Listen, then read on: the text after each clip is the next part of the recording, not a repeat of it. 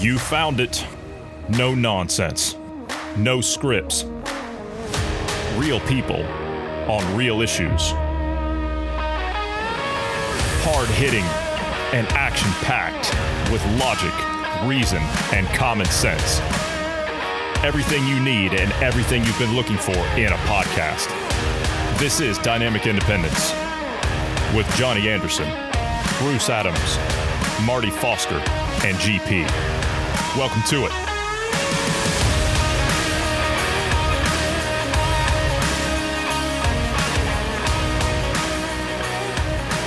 Happy Monday, Bruce. How are you? Healthy and alive. Did you have a great weekend?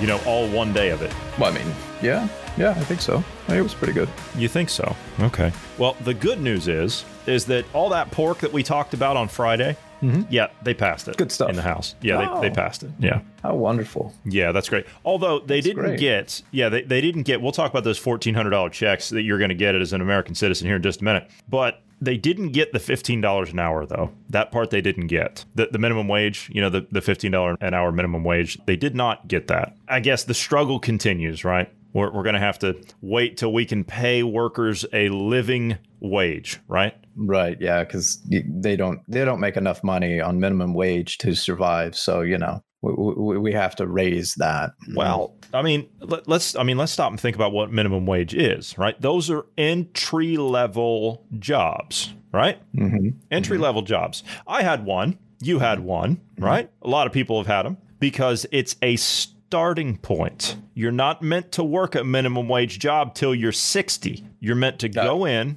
get some experience, and move on to the next thing. Work a job, a little bit of part-time or whatever it is, while you're working your way through getting an education, having a little bit of money to pay for classes and a little bit of food, pay for your car insurance, and then, you know, the car insurance for the car that's actually costs less than the insurance does, and then you get yourself a better job later down the line that pays more. I actually made almost twice minimum wage for my first job. So I did too, because I had commission. I was a sales job. I worked at Radio Shack. I was paid on commission. So I had minimum wage. Or not, it wasn't minimum wage. It was actually more than that. It was actually, at the time, minimum wage was $5.15, I think. Mm-hmm. And I was making $6.25. So more than $1. More than that, so an extra $40 a week. Plus, I was making commissions, and also they gave out these things called spiffs, right? Spiffs, S-P-I-F-F, spiffs. So if you sold a particular product, right, and those would change every month, right? This was the company thing, and this was done with the companies and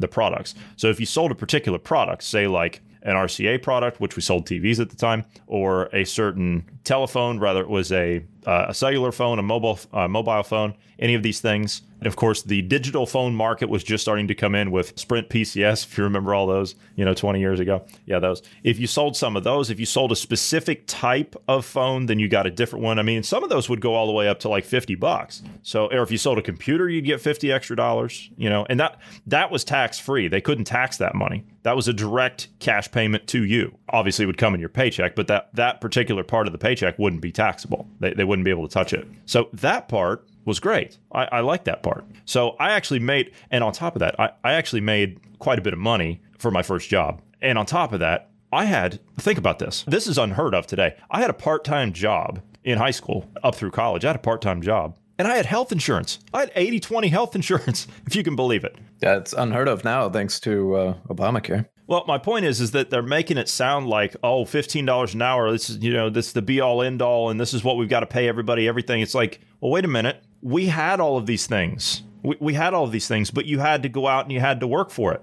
I was 16 years old. When I got that job, I was 16 years old. I remember I went to the interview for that job after I got out of school, after the last bell rang. I had to scramble to put a shirt and tie on and some black slacks to go to that interview. And when I went to that interview, I had to sit there for like 3 hours, and I still had homework to do after that. So I had to go through, you know, we're sitting here, we're smiling and laughing about this because people, you don't know how good you could have it if you just fight for what you need to fight for rather than what they tell you to fight for. There's the difference.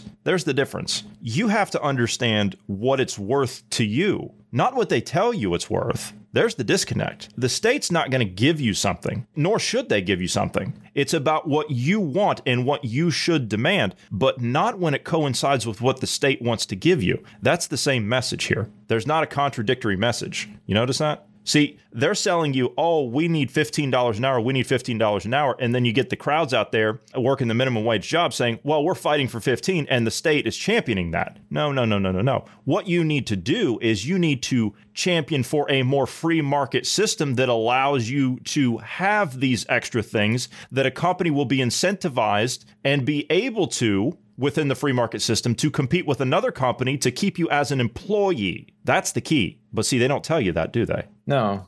See, it's these evil corporations, you see. These evil corporations are the ones that are not paying their employees a livable wage because they want to keep their profit margins high. And they fail to tell you the government gets in the way with regulations, taxes, those sorts of things, and stifle competition at the behest of the lobbyist for the company, for the big company, right?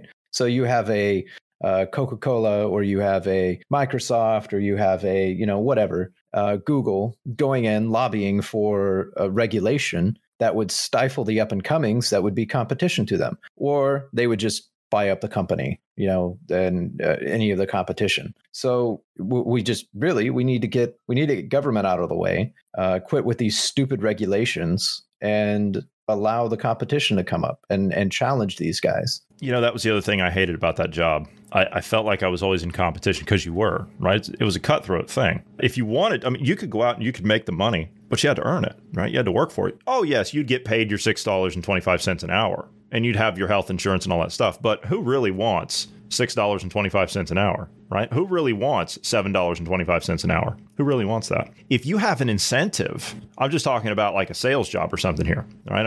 That's where I started. I don't know about everybody else, but that's where I started. I didn't want to go into the food service business. I didn't want to do that. The McDonald's or working in a restaurant or cafeteria. Believe me, my great-grandfather ran a restaurant, came over from Europe, ran a restaurant. That restaurant, granted, it was a great restaurant. It was very popular, but let's just say that after what I saw, what it did, and in ways it was a blessing to the family, because if they didn't have that restaurant during the time of the Depression, the family probably would have starved to death and I wouldn't be sitting here having this conversation. But in other ways, the amount of work that it is to be in the restaurant business is extremely taxing. And that's not something that I wanted to do. That wasn't something that I wanted to go through. So I thought, okay, I'll try something else. There's got to be another company out there. And I found a job with another company. Of course, the company doesn't exist anymore, but nonetheless, it was something that actually taught me something. It taught me something. I think there's actually like one or two stores left still. Yeah. For that company. Yeah. Okay. Yeah. Well, and to be fair, that really wasn't my first job. That wasn't my first job. Not my first tax-paying job. My first tax-paying job came at 13 years old. And you know what I was doing? I had a paper route. Yes, I had a paper route. A lot of kids, we had paper routes. And that's what it was. That's what it was. We would deliver the newspapers after like 4 o'clock or whatever it was. I was paid by the paper. However many people would buy a paper, that's how much I would get paid. And then, of course, I'd get paid by however many I delivered that day. That really came with it. But even before that, it was doing yard work and farm work and all that good stuff. Stuff. Yeah. That taught you, right? That taught you how to do all that. Yeah, but that wasn't a taxable work. No, that wasn't a taxable thing. You'd be lucky to get a good meal out of it at the end of the day. But nonetheless, you wouldn't complain about that today, right? With all this artificial garbage that they're feeding us? Yeah, you wouldn't complain about that. Yeah, I was fortunate enough that my parents did an allowance. You had your chores you had to do, and they gave me an allowance in the beginning. Oh, Bruce, you were one of those privileged kids. An allowance. Listen to you. Man. I didn't have an allowance. I didn't have anything. When I asked my parents for $5 after I got done cutting the lawn, they'd say, that's your responsibility. That's not something you should get paid for. Yeah. And then my first job was, I think I was 16 or 17, somewhere in there. I was still in school. Carpet cleaning, cleaning up after fires, floods, it was a lot of work, a lot of flood jobs. That was a lot of fun. The pay was pretty good for that time period. I made $9.25, something like that. That is pretty good. Which was pretty good money for a first job. Yeah, that's pretty good. It's hard work, though. Can you imagine, though, our first jobs getting paid $15 an hour? I would have been a rich man. Well, yes and no, because if the starting is $15 an hour, that means the cost of everything else is Wait a minute. As much. Wait a minute. You mean you don't just get paid $15 an hour and then everything else stays the same? I thought that's right. How it was. Yeah, no, that's not how it goes. It's not. It effectively that would double the price of everything. You mean if I get paid more money, just so I understand. So if I get paid more money, then you're telling me that the price of other things in society, they're going to go up too. The costs of goods and services are going to increase. Yeah. Yeah, that's actually exactly what I'm telling you. In fact, to give you an idea of why this is the case, a business is paying someone restocking at a grocery store. Let's say they're making minimum wage, though I think you make a little more than that, but whatever. Well, a lot of the stocking also goes on overnight, too, I might add. And overnight, you actually get paid more than you would get paid during the daylight hours. They're now required to pay $15 an hour for that individual. They weren't actually making $15 an hour at the time. They're making more than minimum wage, but not $15 an hour. Now, the losses that grocery store would take on because of the $15 an hour is not cut into their profits. No. They push that increase in price onto you, the consumer, by raising the prices of those products. I see. So they try to retain the same profit margins and then charge you more. So if I say, for example, let's say I own a McDonald's franchise, okay?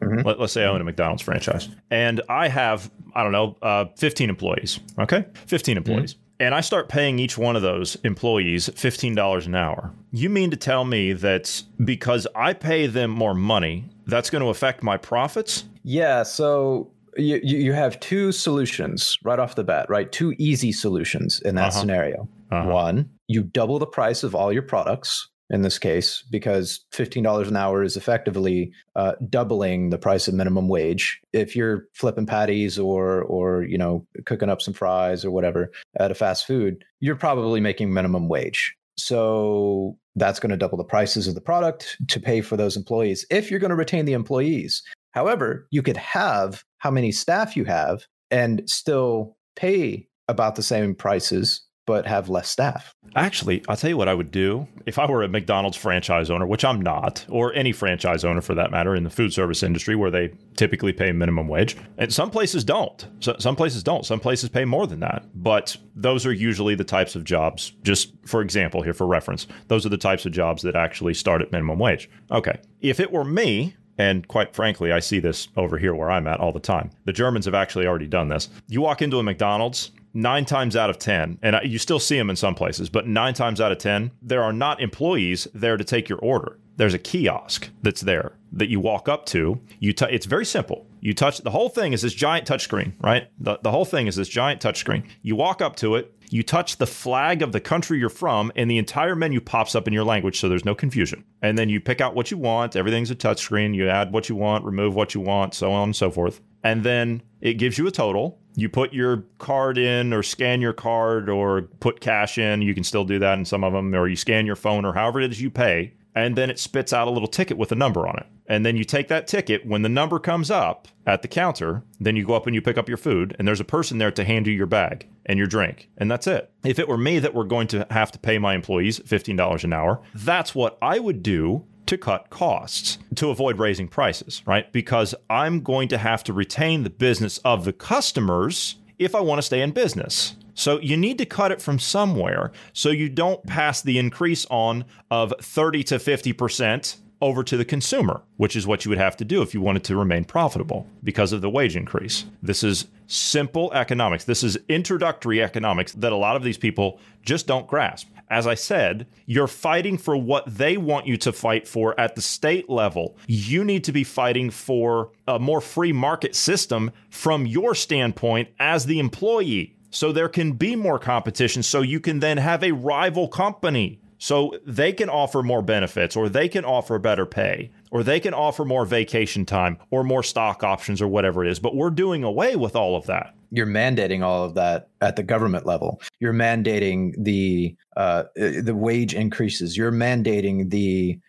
health insurance, which is a huge increase in expenditures, right? With the healthcare. Obamacare was not cheaper. It was not the Affordable Care Act, right? That's not what it ended up being. It ended up being, you know, anywhere from 2 to 6 times more, and in some cases 10 times more expensive, depending on your plan and what you're able to get now. And it stifled the healthcare business or the insurance business, right? You don't have as many to choose from now compared to back when we took our first job. The type of health insurance you could get back then, you can't get that same coverage today for anywhere near the same price. Doesn't exist. Yeah. It literally doesn't exist.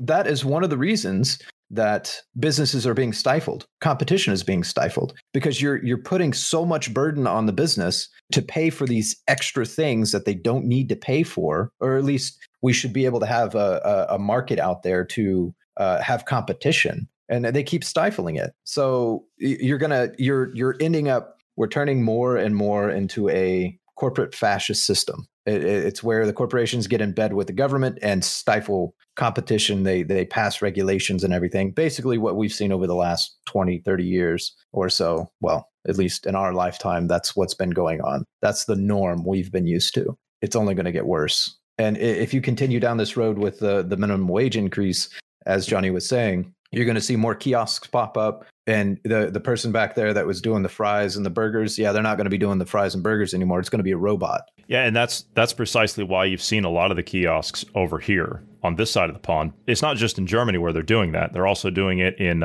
France. They're doing it in Switzerland. They're doing it in Italy, in these places. Not the actual like cafes, you know, street side cafes and places that are owned by people, nothing like that. But the corporate businesses such as McDonald's, Burger King, Pizza Hut, these kind of places. If you go into these places, you'll see the kiosks. The reason is because the prices of these things have become so high because they actually have the higher wages here. They have the higher wages because it's a different kind of job here. It's not an entry-level job. You can actually make a career out of a McDonald's job over here or a Burger King job. You can literally go by the way that their business practices are here. It's completely different in a lot of respects. As Germans and Americans, we do business in similar practices. We really do. Our business structures are about the same. So we follow similar practices. But a lot of cases you'll find where the worker over here has more rights and has more opportunities to advance themselves. So if you go to work for, say, like a McDonald's or a Burger King, you can actually work your way up through the hierarchical system and make a living out of it. You can. You can go up through the management and get into like corporate part of it and all the rest of it. You can do that. But as a result, with that type of employment, also with the way that they have their security over here for their employees, you can't just get fired over here. It doesn't work like that. I mean, unless, of course, you steal something or you pass away.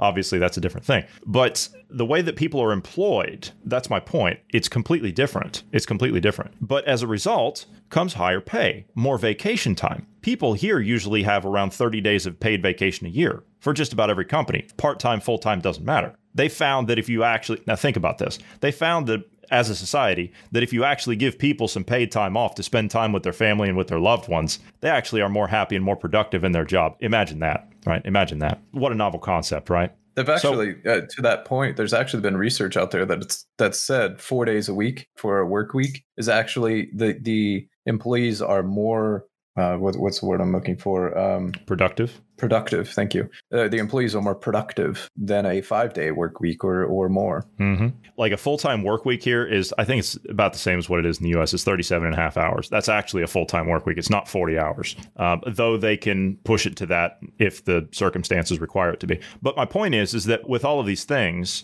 that they offer employees over here, with all of the securities and all the opportunities that come with employment here, you also have to increase the pay for that employee. And as a result, what happens? That cost gets passed on to the consumer, right? So in order for them to remain a profitable business, they have to cut corners somewhere. They started putting in all of these kiosks. Do you know how much it costs to go to a McDonald's over here? If you go to a McDonald's and you get, for example, like the Big Mac meal and the drink and all that stuff and the apple pie and all the rest of it, it's going to cost you. You convert it to dollars, it's almost $20. It's ridiculous. It's almost $20. It's insane. So like that's the actual cost that we're talking about here. So they pass that on to the consumer. And as a result of that, they don't have as much business because, well, first and foremost, no offense to the average McDonald's worker, but McDonald's food isn't exactly food. I haven't eaten there in years, and I think the last time I went there, I was in Cologne for something, and I went to a McDonald's because there was nothing else. There was nothing else. The hotel that I was at, I was staying in that hotel for 2 days, and I got back to it late at night, and I mean late at night. It was like, I want to say it was like 10:30, 11 o'clock. And there was nothing. Not only was there nothing where I was at, there was nothing open except for that. And so I had to go there, obviously. And I ended up getting like an apple pie and a milkshake, I think. I thought that was probably the most harmless thing I could have gotten. And I think I still paid like almost $10 for that in US dollars. Euros, it was like, I want to say it was like 7.75 or 8 euros or something like that. It converted to almost $10. It was ridiculous. Absolutely ridiculous. You guys have different food standards out there, though, compared to here. Like the yes. Food quality out there is going to be better inherently than here. It is certainly a lot better. I mean, when I first came here and I went to a Burger King, and I thought, because I thought, all right, I need a Whopper, right? I can't handle it, right? I needed because I was still on the American diet, right? Mm-hmm. Which we're stuck on like Big Macs and Whoppers and all the rest of it. And when I first came here, I'm like, all right, I need a Whopper. So I went to Burger King and I went through the drive-thru. I ordered my Whopper and everything, and I went back to my apartment and I unwrapped it and I thought, man, this thing looks really good. And then I took my first bite and I thought, oh my God, where's this been all my life? So it's, yes, the food quality standard is a lot different. And by the way, for those wondering, the McRib is on the menu here 365 days a year. This is the only country in the world where they have it. They must really like their McRibs out there. It's a pork sandwich, Bruce. Germans, pork, you got it? Yeah, okay, fair. Yeah, pork's a big part. Like that's a staple of like the German diet, right? Pork. Okay. Sausages? Yeah, but sausages are just pork. Come on, man. Yeah. Come on, work with me, Bruce. Work with me.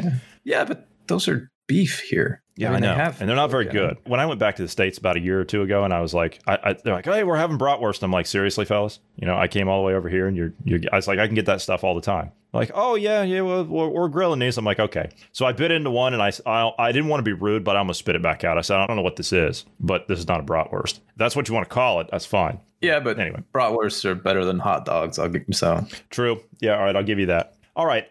Anything else on the minimum wage? Yes. Minimum wage, $15 an hour minimum wage. It does not work in America the way they're selling it to you. You're fighting for the wrong thing. Understand that. You're fighting for the wrong thing. Think for yourself. That's what we've been championing here for 3.5 years. Think for yourself. What is the right solution in your mind rather than the solution that they're giving you and pushing you towards? Think about it for yourself. Do you want all the things that you used to have in a part-time job, in an entry-level job 20 years ago, like I described? Would you rather have that? Now, granted, I like to think that I didn't have the best of jobs, but for an entry-level job, that sounds pretty darn good. Yeah, sales and retail isn't exactly the best job you want to be in, Not now. That's exactly what it is an entry-level, in my opinion. Yeah. But just the perks. The perks I got, like you couldn't have beat it. You don't get those anymore. No, it's not possible. Like, where did that go? That right there, where did that go? People should be fighting for stuff like that, but it should be done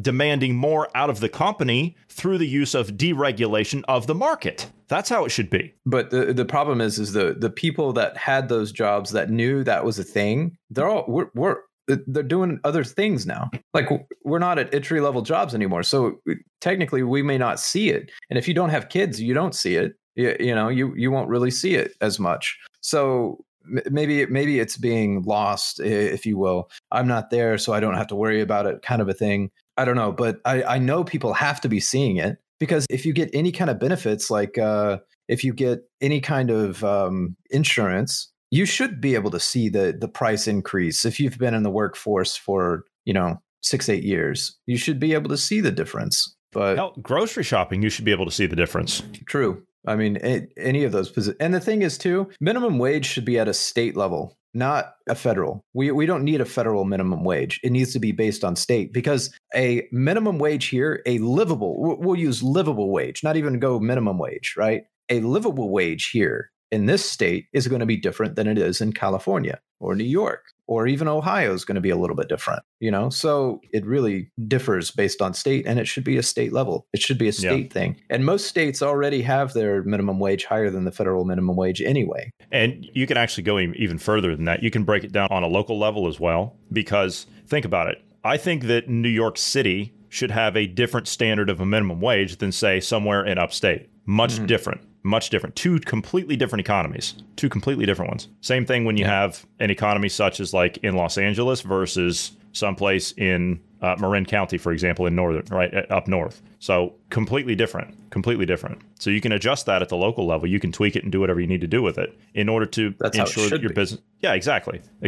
So take what the state, like the actual, not the federal, but take the state where it's decided at the state level, and then adjust it to however your businesses operate in your local area. Or even a better idea is just get the government the hell out of the way and let the business compete with other businesses. But how dare you say allow free market competition, Bruce? What's wrong with you? Yeah. We need the government to manage everything around here, right? That's literally what's happening here. Is they're increasing the prices artificially by passing regulation and everything. And then they're saying, oh, you need us to regulate it for you. And money printing. They created the problem. Oh, yeah, and printing. But they created the problem. And as we've said, they're creating the problem and then acting like they had nothing to do with it. And they're going to offer you a solution that enslaves you even more. And speaking of being enslaved, let's get on to these $1,400 checks, huh? Yeah? Isn't that great? Mm-hmm. The government's now going to pay you, and they're going to pay you even more. You've been out of work. If you're in the U.S., you've been out of work for a year. You deserve a little reprieve. Yeah, you deserve a little reprieve. They're going to throw you $1,400 for your time off. That's what they're going to do. $1,400. That's what you're going to get. Interesting idea on this one. Just a random thought, because the Constitution says that the government is required to give you some kind of compensation if they're taking your business away from you or property or whatever. They have to give you a fair wage or a fair price for that. Well, it's Bruce, this is a significant amount. Uh-huh. So wouldn't a fair price be at least pay minimum wage for all those people that were out of work during that time? Shouldn't you pay them at least minimum wage? This is a significant amount. Mm-hmm. Are you saying that this is not a significant amount? I'm saying you should not have told businesses to shut down. $2,000 for being out of work for an entire year. Mm-hmm. Mm-hmm. That's significant, isn't it? I mean, if it's 1960, it is, but... that's about a 20th of what you would have made on welfare. Yeah. During that time. Okay. The good news is that they passed that $1.9 trillion American Rescue Plan. They passed it. That's good news, right? That's good news. Now, as I said, they didn't get that $15 an hour in, but you know, they got the rest of it through. And that's fine, because the National Endowment for the Arts, boy, they really need that money. They need those billions of dollars. Yeah, they need that. The Kennedy Art Center has been closed for almost a year, and the artists, they haven't been able to show their exhibits, so they need help, right? They need help too. It's amazing. Oh. Every time there's a bill put through spending trillions in taxpayer money, why is it the Kennedy Center always gets? Why is it the National Endowment for the Arts always gets worked into that every single time? Yeah, it does seem like that. Another side note on that one, we're seeing this with conservative people that are, you know, in the art world. Good luck trying to get a showing there. I'm surprised. I'm surprised it took this long, to be fair. I'm just true. Just that's true. They've been doing the left-leaning art. Yeah, art's been woke for quite some time. It's been woke for quite some time. Yeah. Let's get into who's going to receive these checks, shall we? Yeah. The universal basic income, that's what this is. That's the start of what this is. Individuals earning an adjusted gross income of up to $75,000 and married couples earning up to $150,000 will receive $1,400 each, plus $1,400 for each dependent, so each child you have. That means that an eligible family of four will receive $5,600. It's a significant amount. That's right? Significant amount. Yeah. A month or two of... Mm-hmm. Mm-hmm. Well, or really, maybe, especially if there's like a medical bill in there that might eat up through, you know, everything in the month. So. That's true. Or a car needs serviced or something. Of course, you're not driving your car really because you're not going anywhere. So, you know, there's that. But we did have that cold snap here in the South. And if your car wasn't prepped, if the fuel wasn't treated, and let's say you had a diesel vehicle, good luck with that. Well, we're actually going to talk a little bit about the incident there in Texas today. I got just a little thing on that. That's going to be interesting because the White House, the climate czar, she's come out. She's made some statements on what the real problem was in Texas. So we'll get into that. But let's talk about the $1,400 a month. Or excuse me, the 14. Yeah, that's what it'll be at some point. You know it. But let's get into the $1,400 stimulus checks that you're going to receive from President Biden. So after those income thresholds. Okay, so the $75,000 and the $150,000 combined. Okay, so after that, these payments phase out. Well, what does that mean? Individuals earning an adjusted gross income over $100,000 per year and couples earning over $200,000 per year will not receive a check. So it's wealth redistribution here. Well, Bruce, they are helping out families in need. You can see that. They're helping out families in need. And see, if you make over $100,000 a year, you're a rich person. You don't need that $1,400 a month. And especially if you're a couple that makes over $200,000 a year, then you certainly don't need that. You don't need that because it's not like you've been out of work. Right. Too. Well, it's not like that. Or it's not like you own a business. Yeah, you know, and it's like also just on a side note. I'm sorry, one sec. Just on a side note, that right there, I didn't even know that was part of that stipulation in that bill. I didn't even know that. But let me explain something. They're making it sound like someone that has $5 more than you is some rich person. That's ridiculous. That's a bold-faced lie. Someone that has $5 to $10 million in the bank, would that person receive any kind of help from the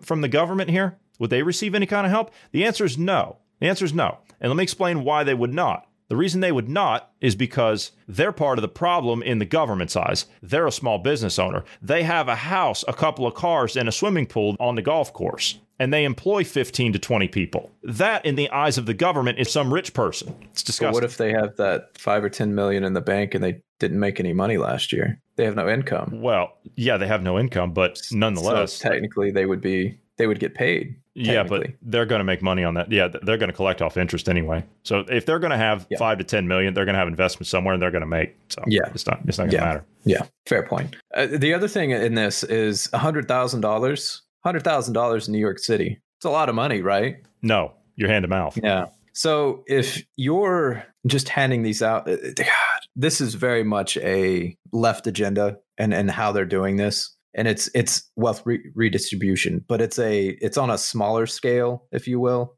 No, actually, that's not even. They shut down all the businesses, and the people that usually make more money are like business owners, or so they're out of money now, or the business is shut down. I mean, there's thousands of businesses in like New York, for example, that are shut down and not coming back.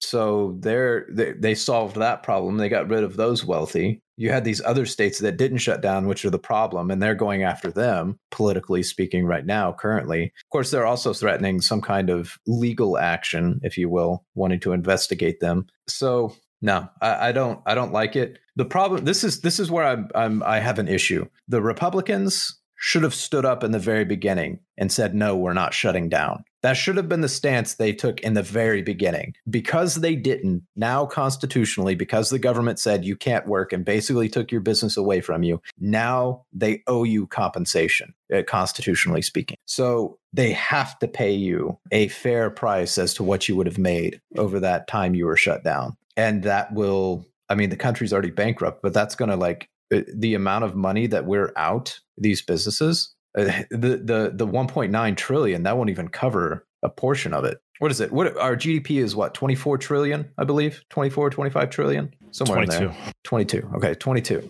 So if you had, let's just say a quarter of those businesses were shut down, right? And so you're, instead of saying you're 22 trillion, let's say it's, you know, like 15 trillion or so. The government can't afford that. We're already $27, almost $28 trillion in the hole. How are they going to pay for those, a fair price for those? You can't. Those businesses are done. They're not going to get the money back. It's the same problem they're running into over here. It's like the government told everyone to shut down. And they said, don't worry. It was the same plan, right? It was the same con job all the way across the West. Close your business. We'll have stacks of cash available for all of the businesses. It was the same line, right? Or excuse me, it was the same lie. Let me put it that way. All the way across the board. You have corporations over here, small small corporations, you know, like the limited liability corporations. You have the small LLCs that are still, you know, $100 million a year business. And they were told, close your business. They're still closed. They're still closed. Everyone was told here to close on November 1st. Yeah. 48 hours before the election. Uh-huh. And they never reopened. And now everyone's sitting here wondering, why are we not open? Everyone's been lied to. And when they ask, well, why are we not open? Oh, it's not safe to reopen. Okay, why? The hospitals are empty. People aren't falling over dead. What's the problem? Why are you not open? I'll answer it for you. It's because the people haven't stood up and opened. Yeah, that's why you're not reopened. That's just it. That's the argument that I was making. I think it was on Friday when I said, if you're a small business, what are you doing? What on earth are you doing? I don't care if you're $100 million, 100 million euros, 100 million pounds. I don't care if you're in the UK. I don't care if you're in Italy, the Netherlands, Germany, France. I don't care. Open your business. This is a war against small business. This is economic warfare. Open your business. The people will go to your business. I went out today. But case in point, I went out today. I saw thousands of people. Not in their cars. Well, I saw that too, but outside. Some people were wearing masks, others weren't. And you know what? I went through a roundabout. You know those little things you drive around, right? For those in the U.S. that don't see them that often, right? I understand. I went through one of these. Here. Yeah, they are dangerous. Americans pull up the roundabouts and they just stop. It's like, it's not what you're supposed to do. But anyway, so I'm going through a roundabout and there is a group of women, about 15 of them, that are standing there talking in a group. And I thought, well, my God, the first thing that went through my mind was, well, that's illegal. That was the first thing that went through my mind was that. And I thought, okay. And you saw all kinds of people out riding bikes, running, standing around, talking, walking their dogs and all the rest of it. Nice day here today. And I thought, okay, well, here's a group of women, and maybe about half of them, less than half, maybe a third of them were wearing masks in the group. The others weren't. They weren't doing anything. They weren't sightseeing, trying to figure out what they were trying to do. They were just standing there talking, laughing, carrying on. And then I thought, okay, I'm just waiting for a police officer to come out and break this up, right? They were standing out in front of a police station doing that. People don't care. So let me ask you a question. In history, how many times did, back in like the feudal times, how many peasants actually stood up against the nobles and revolted? Not very many. That's why I think we're going to continue down this road and not. Yeah. We're not going to get out of this. We're going to fall back into a dark age. Well, we will until people finally just had enough of it. See, people haven't been hurt bad enough yet. They think that, well, okay, now the government's going to let off on it. It just means they're going to come back on it again later, but they're going to take two or three more links out of that chain. So you'll have even less freedom and then less, and then they'll let off of it again, and then less, and then they'll let off of it again, and then less, until eventually you've got nothing. You've got nothing. That's what it'll be. Yeah. But think about it like this. New Zealand. Okay, New Zealand. Well, New Zealand was praising, we don't have any more COVID cases and we're opening up and here's the prime minister and she's out at a beach party and there's nobody wearing masks and everyone's having a good time. Guess what?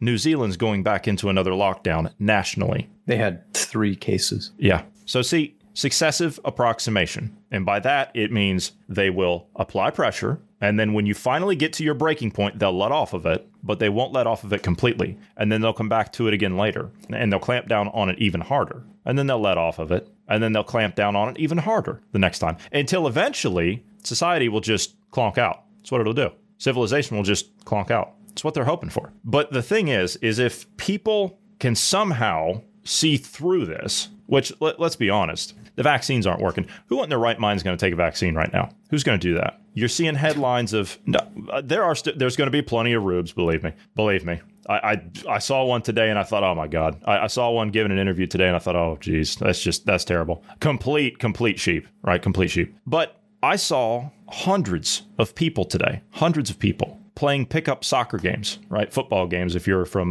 this side of the pond. And not only were the people, I'm not talking about teams, I'm just talking about people, pickup soccer, right? Just like you play pickup basketball. Whoever decides to show up and wants to play. And more than that, I saw people from the community standing around in huddles, watching, right? Huddling the game or on the outsides, watching the game. And everyone was having a good time. You see, there's not something here that they can continue to grasp onto. I'm talking about the power structure. They can't keep with it. They have to shift somehow, and they need to shift fast. But the European leaders have said, well, we're going to have to do these vaccine passports. Okay, well, that just means that you're going to come out of this lockdown, if you're on the EU side of things, you're going to come out of this lockdown and you're going to think, okay, well, I'm not going to do X, Y, and Z, so I'm not going to need one of those until it's the next time, right? The next time it'll be more and then more and then more. Let's say that they just do it for airlines now, right? That seems to be what the target is at the moment, right? Vaccines for airlines, right? Vaccine for airline travel. You say, okay, well, that's okay because I'm not going to fly anywhere as long as they have that in place. So I'm not going to fight back against that. Okay, fair point. You get that one. However,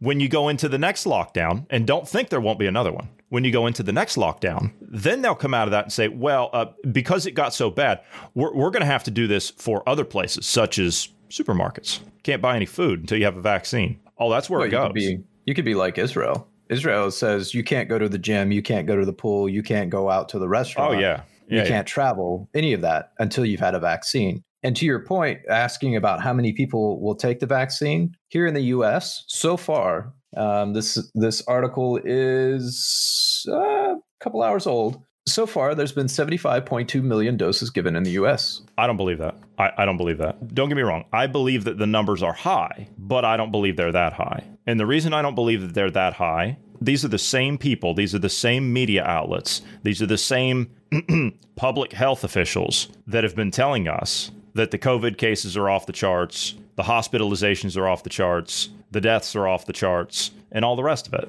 So why wouldn't they say that the vaccine takers are that high? In fact, I don't think that they actually are. Like I said, I know that out in L.A., Dodger Stadium has been turned into a vaccine center. They've got 9 rows of road cones out there roped off for people to drive into, and there was no one there. I understand that there are a lot of people that are going, don't get me wrong, but are they to the numbers that they say? No. For example, here they say, oh, the AstraZeneca vaccine is having such great success, right? Oh, sounds good as a barn burner headline. Sounds good. But yet they have frontline medical workers and people that are in government that are saying, no, don't take it. We're not going to. We have no evidence that it even works. They have a stockpile of a couple of million doses that are going unused because people don't want it. So I don't believe it. I don't believe it because these are the same people that have been lying to us up to this point. So I don't buy it. I don't buy it. Well, this is data from the CDC directly, so, you know, government organization, so there okay. You go. Less reason to trust it.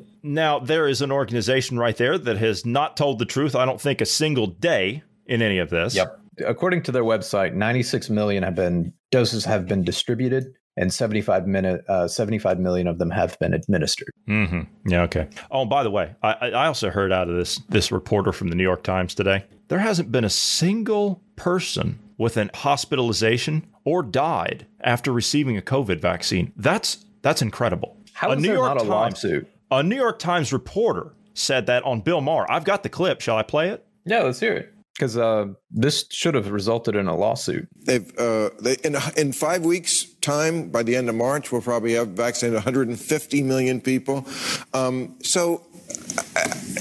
Is that the wrong approach to say, because otherwise I think people go, oh, you know, what's the point of even trying if we're always going to be living with it? Fauci, such a downer, you know, we're masks forever. I don't want to wear a mask forever.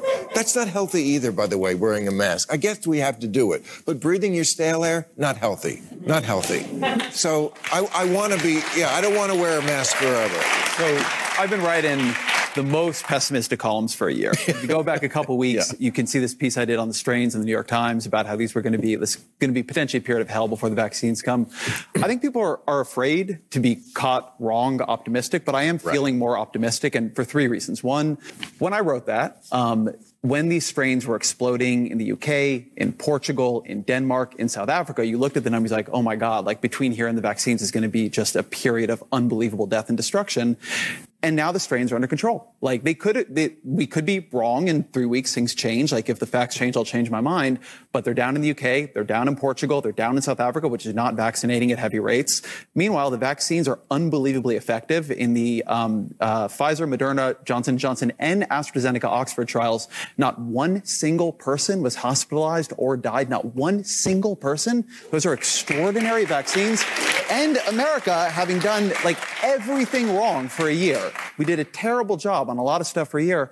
We actually have the best vaccination program of any major country, save maybe the UK, in the world. we could really be in an extraordinarily better place in 60 days. There are always things that could go wrong, but we're getting to a place where if we get enough of 65 and over folks vaccinated, which is happening real quick, and people with comorbidities, the level of risk, in 60 days, 100 days by summer can be pretty acceptable. It's not going to go to zero. Like, there are diseases in the world we live with risk. And we can't expect it to. But it can go to something where you can have a normal life again. And that's why, get vaccinated. The supplies are about to open up. Get vaccinated. People cannot expect numbers to ever go to zero with anything. No, there'll be new strains. Life's a rough game. Flu, potentially. Life's a rough game. It is. None of us gets out of it alive. No, it doesn't sound like he's being paid to toe a specific line or anything, does it? No, of course not. No, we went through a year of not doing anything right. Right. You had to throw Trump under the bus. Actually, no, I don't disagree with him there, because Trump was saying open it up in April, right? And yeah, I'll go with that. Trump was right. We should have opened up a year ago. And instead we had Fauci and Birx going around touting their cult of the mask and, shutdowns. And now here we are. Businesses are shut down. People are out of work. You're having to have the government pay for you, pay that paltry $1,400. And then saying the strains are under control. And which country was it that he was saying that they had the strain under control and yet they aren't vaccinating? South Africa. Wait. How did they get the strains under control and not vaccinate? See, we were sitting here told that we would never get it under control until we had an actual vaccine. And they're getting it under control without a vaccine? Huh. Makes me what? Maybe exercise. South Africa. Yeah, and exercise and vitamins and diet and nutrition and all that stuff. That's there's no evidence to support any of that works. No. And what was that about hydroxychloroquine? How it was such an evil drug, and then what's that? All of a sudden, it's now a good thing that it actually does work against COVID-19, and it does actually reduce the number of hospitalizations and symptoms and whatnot, and it's actually a prophylactic as well. South Africa, I mean, they have that over the counter down there, and they do. Interesting. Some of the stuff he's saying there contradicts, if you really listen to what he's saying, they contradict one another. All of those things can't be true at the same time. We're not getting the strains under control because of the vaccine, but how did we have 300,000 deaths and then all of a sudden now we're down to 50,000 or cases? It was the cases or deaths. He said 300,000. Yeah, cases. Well, we had 300,000 deaths, and of course we had now we're down to cases, 50,000 a day or whatever it is. But how can those both be true in a week's time? Well, they can't. And then the mere fact that he even said it, like the shock value to me was when he said there's been no cases of hospitalizations or death. Really? That was the other thing. Yeah. Wow. With no hospitalizations or death. And the thing is even in the trials, we've talked about that. The trials, they had people that had to be hospitalized. And there were some that died. Yeah. So that was a lie right off the bat. And then we've also seen numerous people, healthcare workers and just, elderly or even just the average person that has either been hospitalized or died from the vaccine. So however you paint it, he lied to you there, no matter what he was talking about. There was a nursing home here in Germany at Lake Constance where they went in, they vaccinated the entire nursing home. And the next day, a third of the patients died. The next day, what would you attribute that to? What else? What logical conclusion would you come to when you see something like that happen? What logical conclusion would you have? I would conclude that the vaccines did exactly as Bill Gates said they should. Yeah. They're going to get one of those numbers to zero. Yeah, they're going to get one of those numbers to zero. That's right. Okay. Speaking of getting one of those numbers to zero, let's talk about Texas. Yeah, let's talk about Texas. The problem they had in Texas with the power grid failing. Mm-hmm. Okay. Mm-hmm. One of those numbers has to go to zero. So why not start with CO2, right? Your emissions have to go to zero down there. Bruce, that state that's just down below you there by a couple of hours, they got to get those numbers down, right? They got to get those numbers down. The White House climate czar faults Texas for failing to connect to the national power grid. Uh-huh. Yes. Okay. Now, do you remember when they said the Department of Energy told ERCOT, who told the state of Texas, we won't allow you to increase your energy output through the use of fossil fuels because of CO2 emissions unless you buy it from other sources outside of the state at $8,000 a kilowatt. Do you remember that? We talked about that. Yeah. Texas was, and hopefully still remains, completely self-sufficient when it comes to energy. Hopefully Abbott finds his cojones and sticks with that, and maybe, I don't know, remove some of the regulations. Perhaps you should sit down and look over your green initiatives that you've been following. Maybe you should have increased your coal and gas power production at a steady level. They've had an increase of about 20 to 25% power consumption over the last few years. And that's because of the people immigrating there from places like California, the refugees coming out of those horrible conditions there in California. Obviously, I'm being facetious, and yet it's not at the same time. Yeah, I was going to say it's not facetious at the same time. They really are economic refugees. Yeah, really, they are. Yeah. So they've had an increase in power, and at the same time, they've been shifting from gas and coal to solar and wind, and those are unreliable. It's something like overall, I'm wanting to say like overall, it was 12% of the power supply, which, by the way, that 12% is 30% of the green energy's maximum capacity, if that makes sense. So the green energy there, only 30% of it is. Well, you only get about 30% of it from the green energy when you average it out over the year, because of the days that it's cloudy, the days that during night when there's no wind, all those kind of things, or they just freeze over. In this case, you only get about 30% of the power. So. Or 30% of the power capacity. So, well, by the way, they also say that they also estimate that it takes roughly 20 years for a windmill. Right, for one of these windmills that they put up, it takes roughly 20 years for that thing to pay for itself. On a side note. Yeah, and the electricity itself is not cheap, because the amount of overhead and maintenance and all that's involved with it. It takes a lot more work to keep it up and running. And then if it happens to freeze over, you have to use petroleum-based products to unfreeze it. Yeah, but well, the White House climate advisor, Gina McCarthy, she harshly criticized officials in Texas for failing to properly protect their residents from power outages in the face of last week's catastrophic winter storm. I'm sorry, lady, are you mentioning the Department of Energy here at all in that order that we went over here last week? Are you mentioning that at all? I don't think so. No, you're not. Abbott's not going to point that out, though. He doesn't have the balls to stand up and say. No, he doesn't. She is quoted by saying the following. Now's not the time for me to be pointing fingers. That's a hell of a way to start a statement, lady. But clearly, if now's not the time, then you shouldn't be. Bruce, you sound like you're a little upset. just a little bit. Oh, if I was the governor, I would stand up and I would be like, you know what? You're right. So we're going to get rid of that green energy. And in fact, we're going to increase the amount of coal and gas that we burn by 30%. Oh, by the way, we're going to drill for new oil. Yeah, by the way. Oh, and we're also going to continue building the pipeline as well. We're going to head that up until the other states that, You know that it was an old Joe that canceled that, right? You know that was Xi that canceled that. Yeah, you know that? Yeah. Oh, yeah. Oh, yeah. Oh, yeah. She said, now's not the time for me to be pointing fingers, but clearly the United States has always done better when it's worked together and relied on one another. You see, they're playing on your goodwill towards your fellow countrymen there is what they're doing. And I thought Texas might have a real opportunity and probably ought to think about making sure that they join with their neighbors. You see how they do this? Oh, she's good. In an interstate grid system that allows them flexibility and that helps them. See, they just want to help. And that helps them and helps their neighbors when the time comes.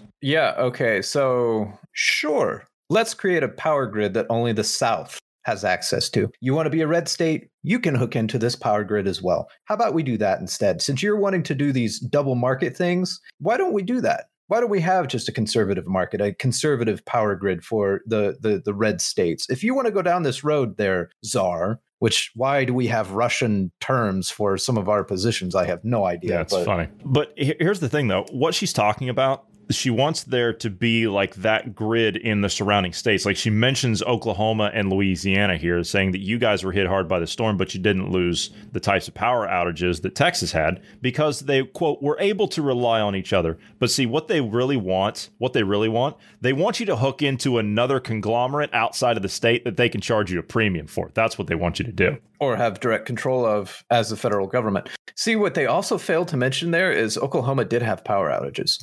In fact, the city that I live in had rolling power outages. So your power would be brought offline intentionally for 45 minutes to an hour every hour or two. So, you know, you would have like an hour or two that you would have power. Then they would shut off your power for 45 minutes to lessen the burden on the network. President Biden visited Texas on Friday to survey the damage. Oh, yes, because he was he down there in a Bill Clinton bomber jacket, surveying the damage with a mask on, with his aviators? Was he down there doing that? I didn't even see a photo op for that. Did you? I didn't either. I haven't seen a photo op for that one. I don't remember. Hold on. No, that's interesting. That's interesting because if he would have gone there, obviously he would have gone on Air Force One, right? That's what the president flies on, correct? The presidential jet, Air Force One. The media would have made a big spectacle out of that. And they didn't. Why not? Yeah.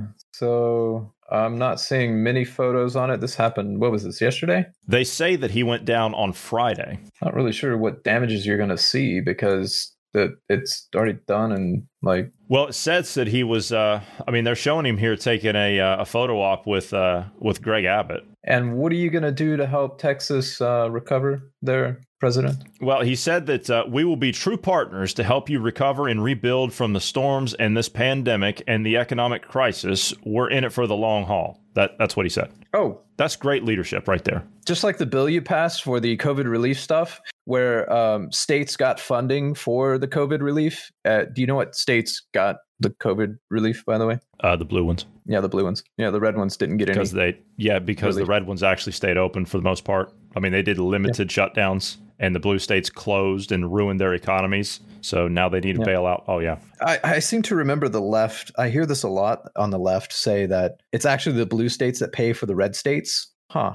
Kind of defeated your narrative just with one bill. You know, I had a friend of mine in Boston. He actually told me this. Now, he and I are good friends, but polar opposites when it comes to politics. And, you know, I hate the left-right stuff. I really can't stand it, right? I mean, we're really, truly people in the middle around here. We hate playing party politics and biased points and all the rest of it. I just want my Bill of Rights. I want my Constitution. I want we the people, my Second Amendment, my private property, and leave me the hell alone. That's it. That's it. Let me run my business and just leave me alone. It's that simple. That's not asking a whole lot. Right. And you know what? A lot of people in this world want exactly that. Exactly what I just said, albeit there's a couple of things in there maybe they don't want, like the Second Amendment. OK, fine. We can disagree on that. But most people just want to be left alone, run their business and live their life. Right. That's it. That's it. But these people aren't going to do that. The way things are going, though, I don't know that I can. It's difficult for me to take that stance anymore. If you're not for the first, second, if you're not for the Bill of Rights, if you're not for the Declaration, if you're not for the Constitution, I don't know that we can be friends. I'll treat you civilly, but the way things are going now, it's kind of like, if you're not willing to stand for those things, then we don't have anything in common. Well, yeah, and I get what you're saying, but back to the point that let me circle back to the point with the friend of mine in Boston, and he said, you know what? He told me this last year. He says, oh, these red states, man, they don't know what they're doing. They have no idea. And again, I hate playing politics. I can't stand it. I don't like the side, you know, the choosing of sides. I don't like that because you can't come together and unify on real problems. But in this case, he says, oh, yes, the red states. Yes, they're in trouble. They don't know what they're doing. They're making a mess out of this whole thing. The blue states, we're doing just fine. Well, you need a bailout now, don't you? Yeah. Yeah, you're doing fine. Joe Biden, when he was in Texas, also made the following statement because he was at the mass vaccination hub there in Houston. He's trying to encourage people to get the COVID-19 vaccines. This is why I say the numbers aren't where they say they are. This is what Biden said. The vaccines are safe. I promise you, they are safe and effective. Now, when you have the so-called leader of the free world coming out and saying, the vaccines are safe, I promise you, that means you stay the hell away from those damn things. That's what that means. Anybody that says, trust me, or trust this, or stay the hell away from that. It's like Merkel. Oh, we've got vaccines here and we're going to make you take these things if you want to go anywhere. Are you going to take one, Chancellor? Oh, no, I can't do that. No. Same thing with the health minister. Oh, I'd take one of these things if I could today. Oh, really? Do you want to take one today? Well, no, I can't. I mean, I would if I could, but there's other more important people out there besides me that need to take them. Mm-hmm. Mm-hmm. Yeah. You're forcing that on everybody, and yet you're not willing to. Yeah, the hypocrisy and all that. That's real. That's real. All right, we're out of time. Fascinating conversation, as always. Thank you for being here. I wanted to get into some other stuff. I wanted to talk about the World Economic Forum and how unpopular those jokers actually are down there in Davos, Switzerland. I wanted to talk about that. I wanted to talk about dear old Klaus because he's put a new video out. But we're just going to have to wait and do that tomorrow, unfortunately. So we are promoting our Telegram channel. We are not promoting our Parler channel at the moment, but we're promoting our Telegram channel. We know that podcasting censorship is coming in the coming days. And so we're taking steps now to build an alternative platform where we can continue to push content to you. So for those of you who have not, if you have not signed up to Telegram yet, you're really wasting time. Get over to Telegram, get signed up for it. Search for us when you get there. Search for Dynamic Independence. We're a public channel. We will pop right up. Join our channel. You'll get all of our podcasts we put out here every day. And you will also get an exclusive podcast that we put out once a week only to our Telegram subscribers. So get signed up to us over there. Also, if you'd like to reach out to us, you can do so anytime by dropping us an email at tips@dynamicindependence.com. And we would ask you to pass this along to friends, family, known associates. We are trying to grow here as much as possible, but we do need your help in order to do that. So if you could pass this along, we would appreciate that. We are available everywhere you get your podcasts. Also, if you're rating podcasts, if you give us a rating at your earliest possible convenience, we would appreciate that as well. 5 stars would be a plus. Thank you very much. All right, Bruce, that will do it for today. Thank you for being here. Thank you to all the listeners. Everyone have a great evening.